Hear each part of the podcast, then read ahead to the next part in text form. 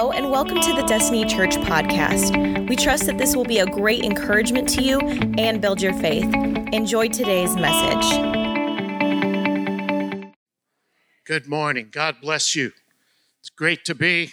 I don't know that this may only be my second adventure into Missouri. So I'm still expecting someone to say, show me, but I haven't heard that yet. Hopefully you won't be saying that after we finish this morning. Do I have a countdown clock? Okay, I can see what time it is. I was told I only have 2.5 hours this first service. So, okay. I want to make sure I stay on target. Isn't that awesome? We live in unprecedented times. I'm a Jewish believer. That's my excuse. And it's been an amazing almost 45 years now of walking with Jesus, who I prefer his Hebrew name, Yeshua. There's just something about Jews in Hebrew. Is that okay? I think you're okay with that, huh? And we're living now in a particularly amazing season where opportunities, like you just heard, are springing up all over the globe.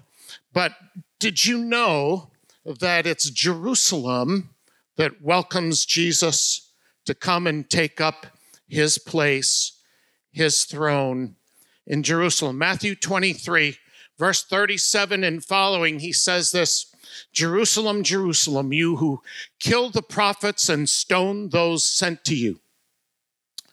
How often I wanted to gather your children together as a hen gathers her chicks, but you were not willing. Look, he's not speaking to Israel. He's not speaking to the Jewish people who, during his 3.5 years of ministry, received him by the thousands, tens of thousands. He's speaking to the religious leaders. They were the doorkeepers of the day, who decided that they didn't want a Messiah that was a suffering servant. They wanted one who was going to throw Rome out. He said, look, your house is left to you desolate, and you will not see me again. Not Israel, not the Jewish people, you religious leadership, you whitewashed tombs, he said in other places. Not only do you not enter in, but you block the door from others. He said, your house is left to you desolate, and you will not see me again until you say, blessed is he who comes in the name of the Lord. And so today, with these unprecedented opportunities amongst a people, heaven is waiting to hear all of Israel declare, and especially Jerusalem, Baruch Haba, B'Shem Adonai, blessed is he who comes in the name of the Lord. And part of the passion of my life is awakening the church, the body of Jesus in the earth today, to a priority in their mission. When we read, and I said it on the video, Romans 1, 16 and 17. I know you know it backwards and forwards in 18 different languages, but let me just remind you. I am not ashamed of the gospel. It is the power, say power. It's the power of God unto salvation, and it is for the Jew first, and it's also for the nations. And I'm living in a day when there is an awakening bride who has put on her wedding garments and is anxious to see all Israel saved. I'm delighted to let you know Pastor Chad has committed to drill 2 of these wells this coming year. They're like $20,000, $25,000 each one, because these people live on rock. They live on limestone. They live on granite. And to find the water, you have to go very deep. And it's an awesome thing for me to partner with you here at Destiny Church, and especially with Pastor Chad and Tasha. They've become really wonderful friends in a very short amount of time. Okay, speaking of a short amount of time, I won't tell you about my first extravaganza on ice, on hockey skates last night. As soon as we arrived, I heard there's going to be an ice skating deal going on. As oh, no problem.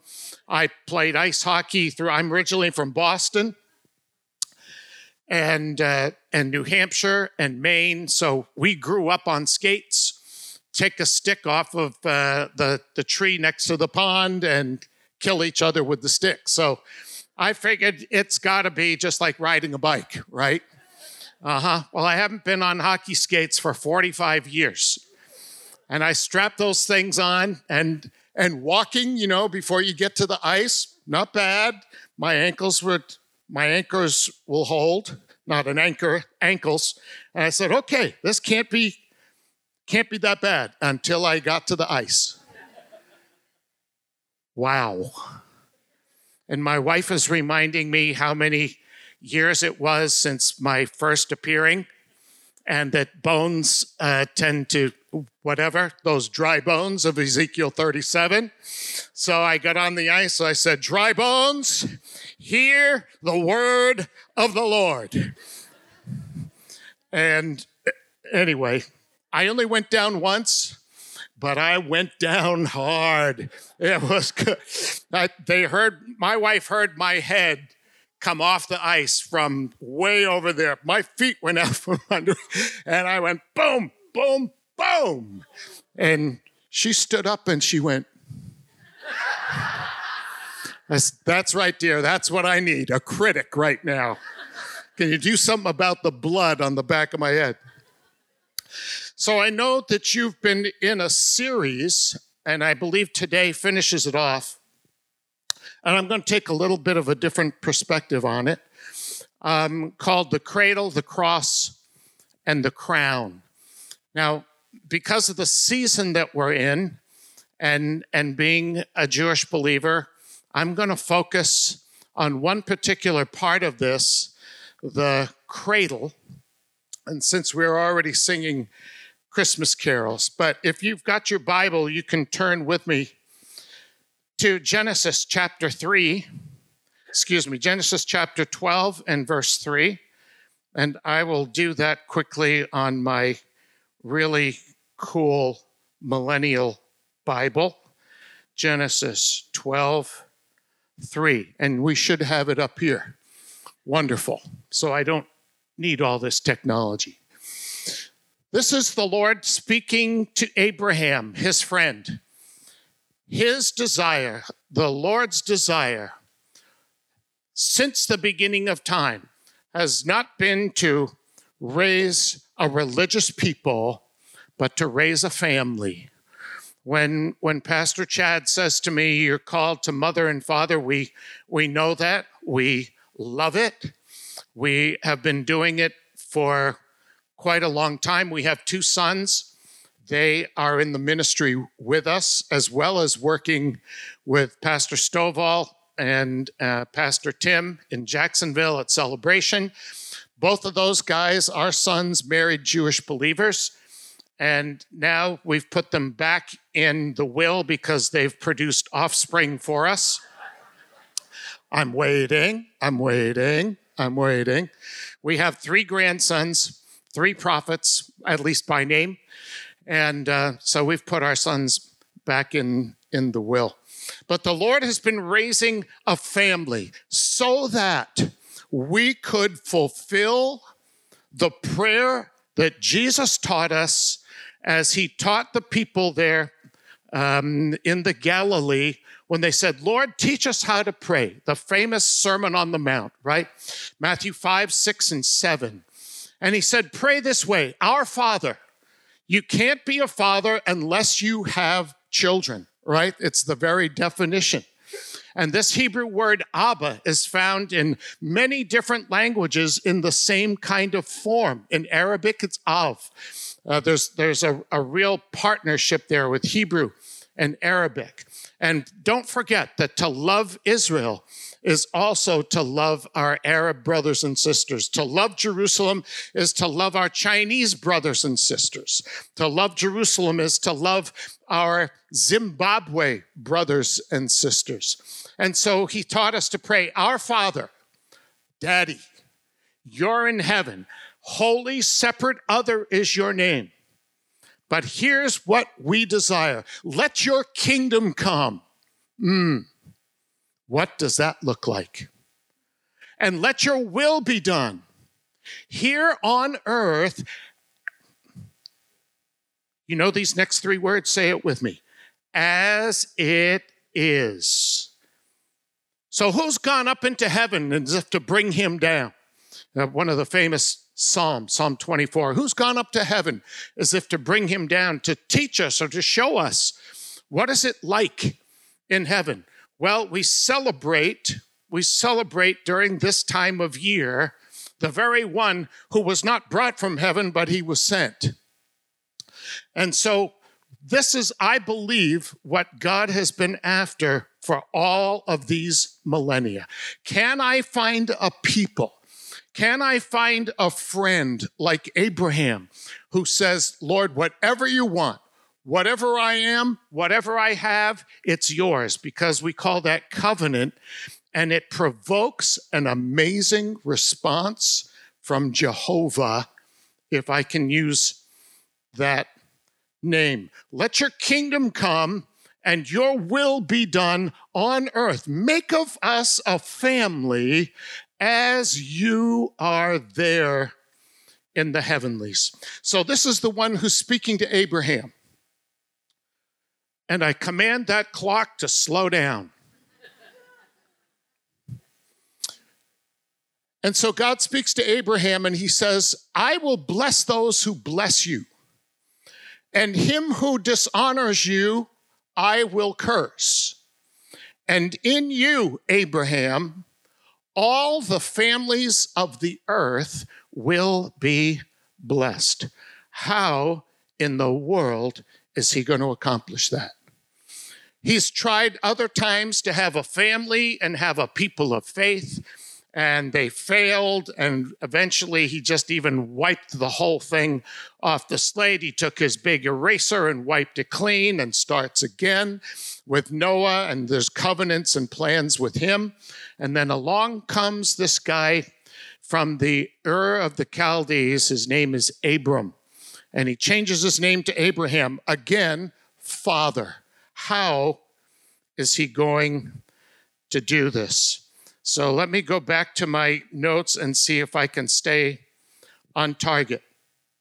Genesis 12:3, I will bless those who bless you, and through you every family will be blessed. How does he plan to bless every family? Let's go to Micah, the prophet Micah. He was born around the year 720 B.C. His contemporaries are Isaiah and Hosea and Amos. And during these days, this terrible days for Israel, the Assyrian army has come in and overtaken this land of Israel, and it's really tough days. But in the midst of it, this book of Micah, actually in the Hebrew is Micah. And it just reminded me this morning that there's a prayer that we say every week in synagogue. It's Micah Mocha. Micah Mocha, who is like you among the gods? Micah Mocha Be'elim Adonai, who is like you, O Lord, among the gods? And this is the meaning of the prophet Micah, who is like God. During these terrible days, he's prophesying. They have really bad leadership during these days. I won't even go there. Can we go to Micah? Do you have that slide for me? And chapter 5 and verse 2. But you, Bethlehem Ephrathah, who are too little to be among the clans of Judah, from you shall come forth for me one who is to be ruler in Israel, whose coming forth is from of old, from ancient days. Therefore, he, this ruler, shall give them up until the time when she who is in labor has given birth. Then the rest of the brothers shall return to the people of Israel. Oftentimes, when God reveals a plan, there are treasures, there are secrets hidden, and not everything is right out there in front of you. But this prophecy from the prophet Micah tells us that a ruler is coming forth, and that the Hebrew for Ancient of Days, it has the sense of time that has disappeared. It's a time in the past that goes beyond recollection. This one who is from the Ancient of Days, he comes from time beyond time. You know, some of the critics, and often we sit and share with our Jewish brothers and sisters, occasionally a rabbi, and they want to tell us that we're believing amiss, that some of these, what we call messianic prophecies, of which this is one of the most profound in my understanding, is talking about someone else. It's talking about a ruler that's coming along, that's going to throw off the Assyrians and do. But you can't go word for word, line for line with that kind of a thinking, because this is so spectacular. He says that there is one who is going to come from not only from the time beyond time, but he tells us where he's going to appear. He's coming to a city called Bethlehem.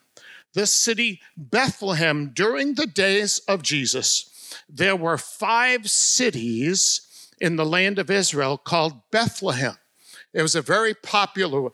It's like having Main Street. You know, how many cities in America have a Main Street? But that word Bethlehem is actually 2 Hebrew words. Bet lechem. It means house of bread. Now, this city Bethlehem is really a pretty amazing place. At the time of Jesus, there are 5 cities called Bethlehem, but the prophet Micah says it's not just going to be any of those cities, it's going to be the Bethlehem that is in Judea. It's going to be the Bethlehem that's about 5.5 miles from Jerusalem. It's the Bethlehem where the Passover lambs are raised. This was a city close to the temple that would raise these lambs. They had to be 1 year old. You know the story. They had to have no blemishes, no torn ears, no bad stuff. And this city, Bethlehem, raised these Passover lambs. Isn't it interesting? What a coincidence that Jesus the Messiah prophesied thousands of years before he appears is born in this city, in the exact Bethlehem, at the time. Now, take this or leave this. There's a lot of arguing or debate over the time that Jesus appears. I don't have the time to take you through what designates an appointed time, but it's on page 1 of your Bible. There are appointed times that God set apart. He spoke about it on the first page of the Bible. He put his own calendar in the heavens, and they were to mark times. They were to mark, in the Hebrew, it's ot. It is marvelous, unusual, miraculous things, events, and to mark seasons. And that word is moedim, which is appointments. And those are designated throughout the scriptures. It's actually a calendar of life on earth as it is in heaven. And if we had a week of seminars to be able to go through this, I think you would be fascinated by the calendar that God has given to us. This is another thing that I believe the people of God in this day are awakening to. that there is a heavenly calendar on earth as it is in heaven. For instance, slow that clock down. Did you know that a heaven day starts with rest? Right on the first page of our Bible. And there was evening and there was morning the first day. There was evening and morning the second day. 6 days that have numbers, and there's only one that has a name. That is Shabbat, Sabbath. It starts Friday evening at sundown, and I'm not saying any more about it, except it's the only day in creation that gets a name. And do you know what Shabbat, Sabbath means? Cease. Cease. There is a calendar in heaven where everything goes shh. I know you've got to fix the, I know you've got to get the, I know that the kids need, shh. And I just personally believe that if we paid more attention to in heaven, that we would have a lot more order, a lot more joy, a lot more peace. It's coming. The Prince of Peace is coming, and he's going to establish his kingdom. But why don't we practice now? It's just a thought. So where was I? Gosh. This Bethlehem.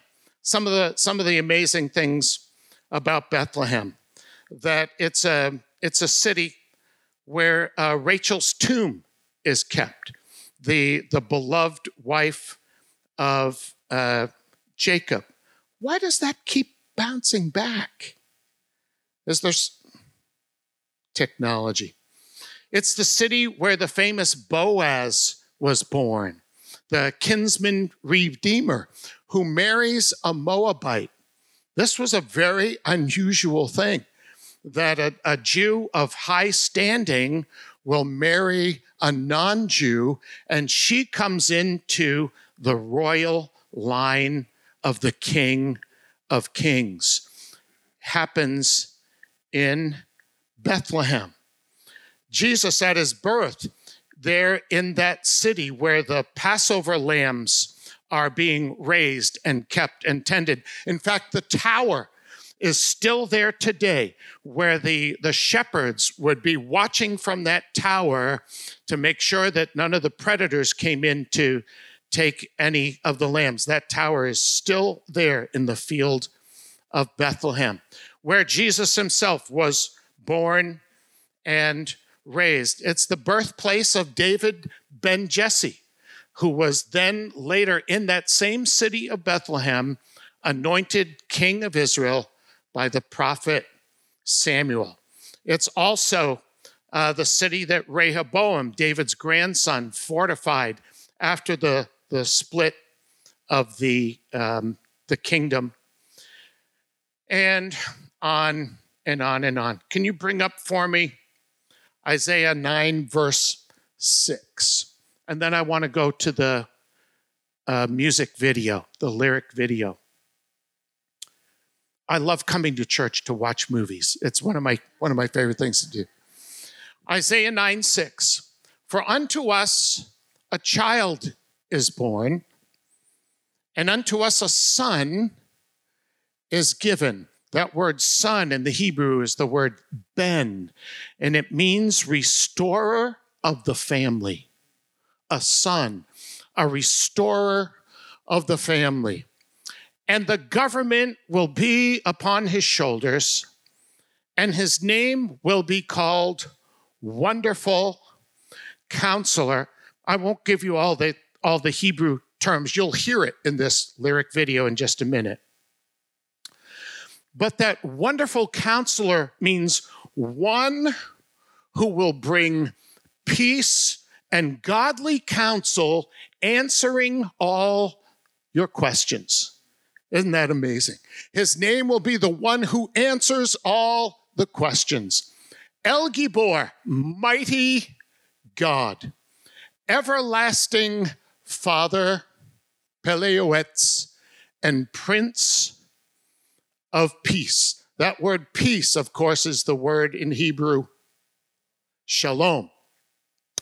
It's more than peace. It carries this sense, nothing missing, nothing broken, nothing out of order. This is his job.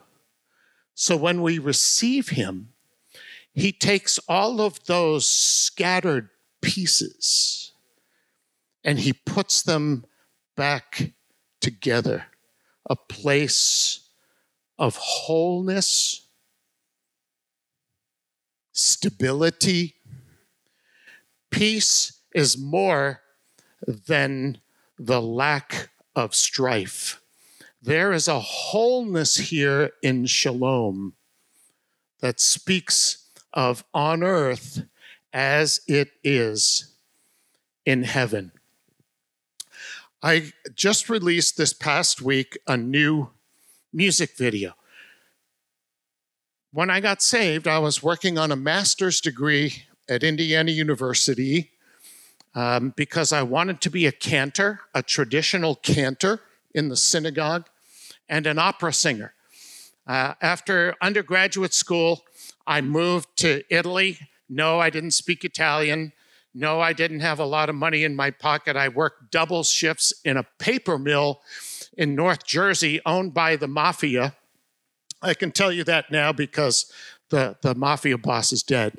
And so I worked double shifts making really good money back in those days, 1870, whatever date that was. And back when I could ice skate. And I moved to Italy in order to study Italian opera and voice, and lived with an Italian family who spoke no English, really pressed myself to do this. But there in graduate school, when I finally got there, a young lady who was my accompanist as a music student, a voice student, you had to have a piano player to assist you.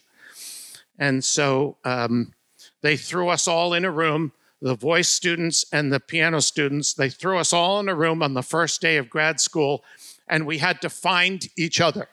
So I did what any red-blooded American 27-year-old Jewish guy would do. I stood on a chair, and I looked over the flock, and I said, there's a pretty one right there. Because they can all play piano. I mean, it might as well be, nice to look at, when you're... So but what I didn't know, that she was a PK, and her dad was a Baptist preacher in southern Georgia. And she had the accent to go with it. So one day early on in our studies, she said, Paul, wouldn't you like to go to church with me? I said, well, sweetheart, I'd like to go anywhere with you. I didn't really care. You go to the grocery store, the hardware store, I didn't care. Go ice skating? Yes. She didn't want to ice skate. So she took me, I went with her to church, and I heard a sound. I'm very tuned into sounds. What got me saved was I actually had an encounter. I heard the footsteps of Jesus walking with me. I can still, every time I speak about it, the sense of that presence grabs me. That day obviously changed my life for the rest of my life, but I heard a sound. From that moment on, I determined that my voice, I was not going to use it to build a career in opera and sing at the best synagogues in the world, which was my purpose in those days, but that I would use my voice to glorify the King of all kings. And my purpose was then to be able to capture and release the same kind of a sound that I heard that day at church that changed my life. The guy that I heard sing that day was a guest, and he eventually led me to the Lord. The story is too long. But this past Friday, we just did a new version of a very familiar Christmas carol. I changed a couple of the words, but I want to, before my time, runs out, let's go ahead and run that. Instead of me singing it, this is my daughter singing with me as well.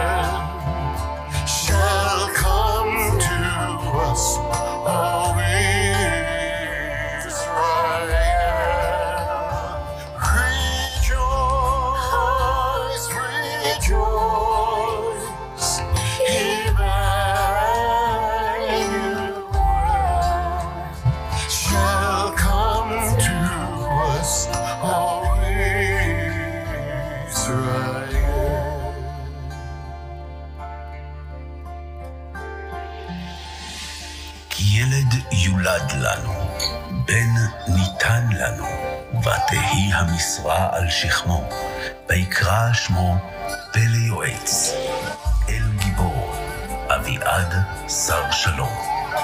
For unto us a child is born, and unto us a son is given, and the government shall be upon his shoulder, and his name shall be called Wonderful, Counselor, the Mighty God, the Everlasting Father, the Prince of Peace.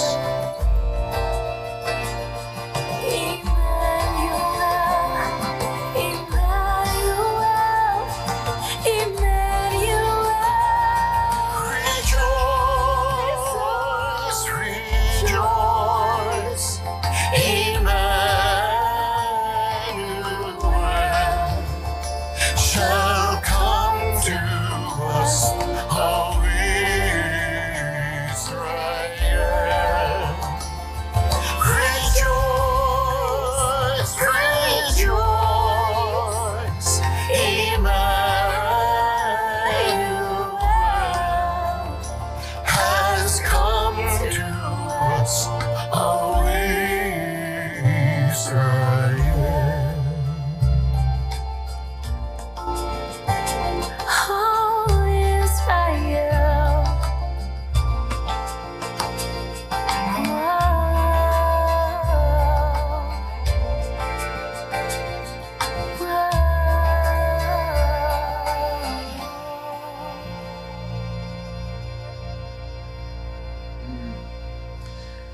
So real quickly, what does the cradle, the cross, and the crown all have in common? It's our hearts. It's our hearts. Our hearts, once we declare, Jesus, you are Lord. Romans 10, 9 and 10, if we confess with our mouth, Yeshua, Jesus is Lord, believe in our hearts that God's raised him from the dead, we are saved. That word saved is his name in Hebrew. The name Yeshua means salvation, wholeness. These are not coincidences, obviously. They're designs of heaven to awaken the hearts of men to a Father God who loves his creation and wants to have a relationship with us. If you'll take, you have the little communion cups with you there at your seats. I'm going to close with this. The cradle. It's why I spent so much time on Bethlehem today, Bethlehem. Jesus said, I am the bread of life. He is the bread of heaven. He was born in the city of bread, the house of bread. At that last Passover, he took bread and he broke it and he gave it to his disciples. He said, this is me, the one who came from heaven, who was born in the house of bread. This is my body. And so, what about the cross? Your heart, again. This relationship with Jesus, only this time when we make covenant, when we receive him, we're the ones who die. We're the ones who are crucified with him. The cradle, the cross, and the crown. And when we say yes, and he is, in effect, born again into our spirit man, into our lives, we die with him, and then he takes up his place in our hearts on the throne that we once occupied, and he wears the crown. So what he says is what we do. What he does is what we do. Even as he said in John chapter 5, when they said, okay, you're the Messiah, show us the Father. And his famous response, if you've seen me, you've seen my Father. And friends, today as we make this covenant afresh with the bread of heaven, Jesus the Messiah, recognize that the world should have the right to say, if I see you, I expect to see the Messiah that lives inside of you. Yeah, wow, right? Which oftentimes causes me to get on my face and say, Lord, please, do more. I need more of you. I obviously need more of you.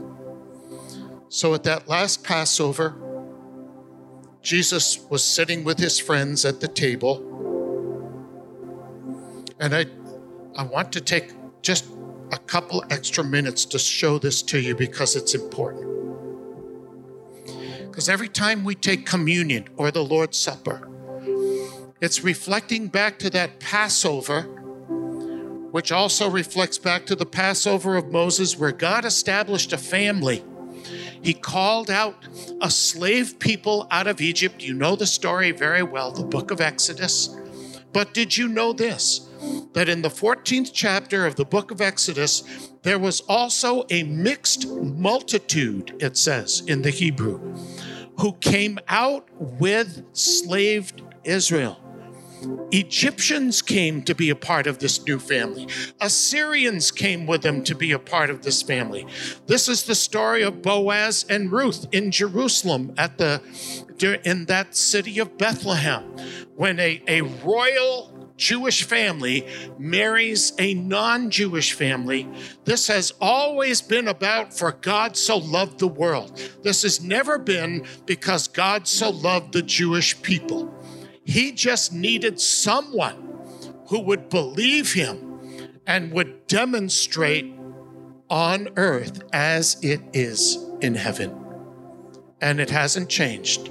It's what he's looking for today. Will we be a family of God, loving one another, loving the lost? And so at that last Passover that Jesus celebrated here on earth, he took this bread. Now this is special bread. It's unleavened, matzah. It has no yeast, which the Apostle Paul taught us is the symbol of sin. And so Jesus, sitting at this Passover, normally would have unleavened bread. But at every Passover table, and the way that Jesus demonstrated this new covenant, there is a special grouping of bread. There's bread all over the table. It's a family feast, a celebration, a remembering of a great deliverance. But there are 3 sheets of matzah that are set apart, and they're wrapped in a white linen cloth. And at the beginning of the Seder meal, this bread is unwrapped. Pardon me for being clumsy with a handheld microphone. The bread is unwrapped, and a very strange thing happens. The middle loaf, there's 3 loaves that are wrapped together, 3. This happens, remember, at every Jewish household. Why 3? And the middle one is removed from the other 2. Why the middle one? This is one of those Passover mysteries that many of my Jewish friends say, I don't know. It's just the way we always do it. How about Father, Son, Holy Spirit? How about the Son is removed from the other 2? And then the bread is broken, and part of it remains on the table, and the other part is wrapped. It's hidden. It's buried. It's hidden in the house, and it comes back at the end of the meal. It's given a new name. It's called afikomen, which means I will come again. This is the bread. At the end of the meal, in the Gospel of Luke, it says, after supper, he took the bread. What bread? There's a lot of bread on the table. It was this bread that had been removed from the other 2, broken, wrapped, buried, hidden away, and now it's the end of the meal. And here comes this mysterious bread. And Jesus unwrapped it.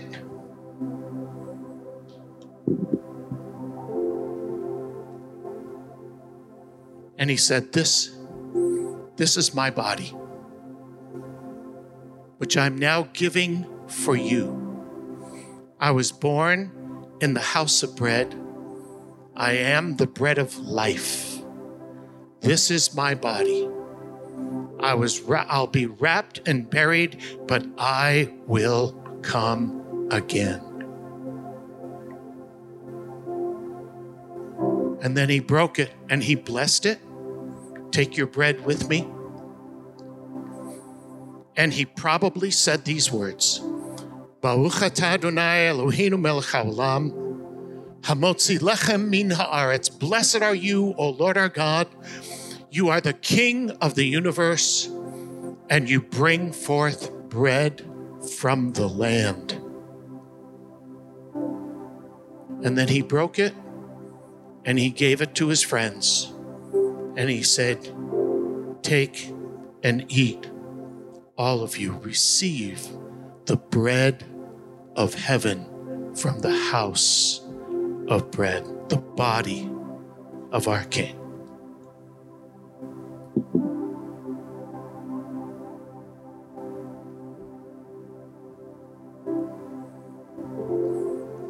And your Bible says, in the same manner, he took the cup. There are 4 cups at a Passover meal. Each of them has a name. They refer to a promise. There are 4 promises in Exodus chapter 6. The 3rd promise is called the cup of redemption. The promise is, I will redeem you with an outstretched arm.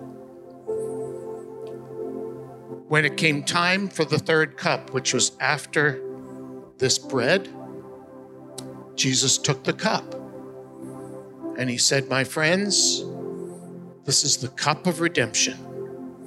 I am the outstretched arm of the Father. I will redeem you. This is the cup of my blood, the promised new covenant through the prophet Jeremiah, Isaiah, and others. This is my blood. When you receive this, I come and live in you. I mark your house as a sanctuary for my presence. Your heart is a cradle where I am born into your life. Your heart is a place where you are crucified with me and you die, and a new creation appears. I sit on the throne of your life wearing a crown, and you belong to me. You belong to me. You belong to me. Baruch atah Adonai Eloheinu melech haolam borei pri hagafen. Blessed are you, O Lord our God, you're the King of the universe, and you bring forth the fruit of the vine, the fruit of new life in you. Lord, we receive you today. We thank you, Lord, for your life alive inside of us. Come and reign. Rule on the throne of our hearts. Be King for us today. Let your kingdom come and your will be done in us, even as it is in heaven. And we give you thanks and praise in Jesus' name. Amen. Receive the cup of the new covenant in his blood. Hallelujah. Hallelujah. Hallelujah. Can we give the Lord some thanks in this place this morning? Can we just give him a thank you? Pastor, would you come?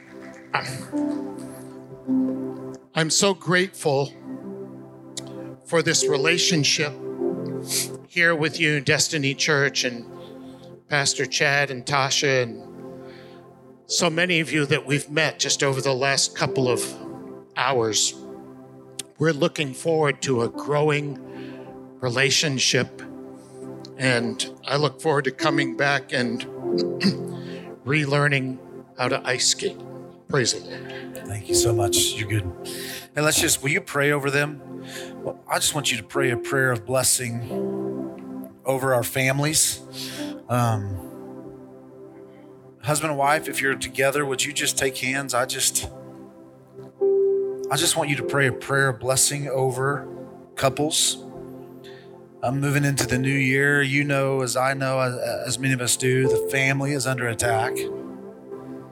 And I just really believe the Lord wants to raise up Christian families, but not just Christian families that go to church, but Christian families that lead their families in the ways of the Lord. And that verse you read from John chapter 5 really struck a chord in me today I've always read that from the perspective of Jesus saying that, if you've seen me, you've seen the Father. But we're to represent that. And my prayer is that our families, when people see our families, they would see the kingdom of God. And so could you just pray that prayer? And as families, could you just receive that blessing and just allow and ask the Lord to do that in your family? That you as husband and wife would represent the kingdom of God, that your kids would represent the kingdom of God, that when people see you, they would say, what do you have?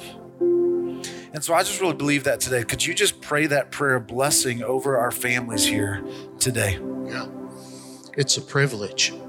In fact, I'm going to ask you to stand.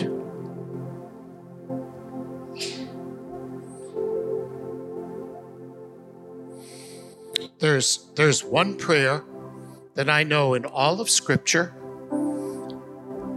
that our Father commanded to be prayed over his people. And he said in Numbers chapter 6, when you do this, speaking to Moses and to Aaron, he said, when you pray for my family, when you pray for my dads and moms and sons and daughters, he said, I'll do two things when you speak these words. He said, first of all, I will place my name on them. And second of all, he said, I will bless them. The blessing of the Lord that makes you rich and adds no sorrow with it. Can you imagine a life of blessing with no sorrow? That is the promise of our Father. So may the Lord bless you and keep you. Yivarechacha Adonai v'yishmerecha. May the Lord make his face shine upon you and be gracious unto you. Ya'er Adonai panei elecha v'yichoneka. And may the Lord lift up his countenance upon you, turn his face toward you, and give you his shalom. Nothing missing, nothing broken, nothing out of place. Yisa Adonai panei elecha v'yasem lecha shalom. Father, may we carry your family name well. May we represent you to a lost, dying, hungry, starving world. May we bear your name as sons and daughters with distinction and honor, that you would even say, this is my family, and in them I am well pleased. Be Messiah, be King, be Lord over us. We submit our lives to you, and we give you thanks, Father. B'Shem Yeshua, in Jesus' name. Amen. Amen. Amen. Amen. Thank you so much for joining us. Special thanks to those of you who give to this ministry. It's because of you that this ministry is possible. You can check out the link in the description to give or visit destinychurch.me/give. Don't forget to subscribe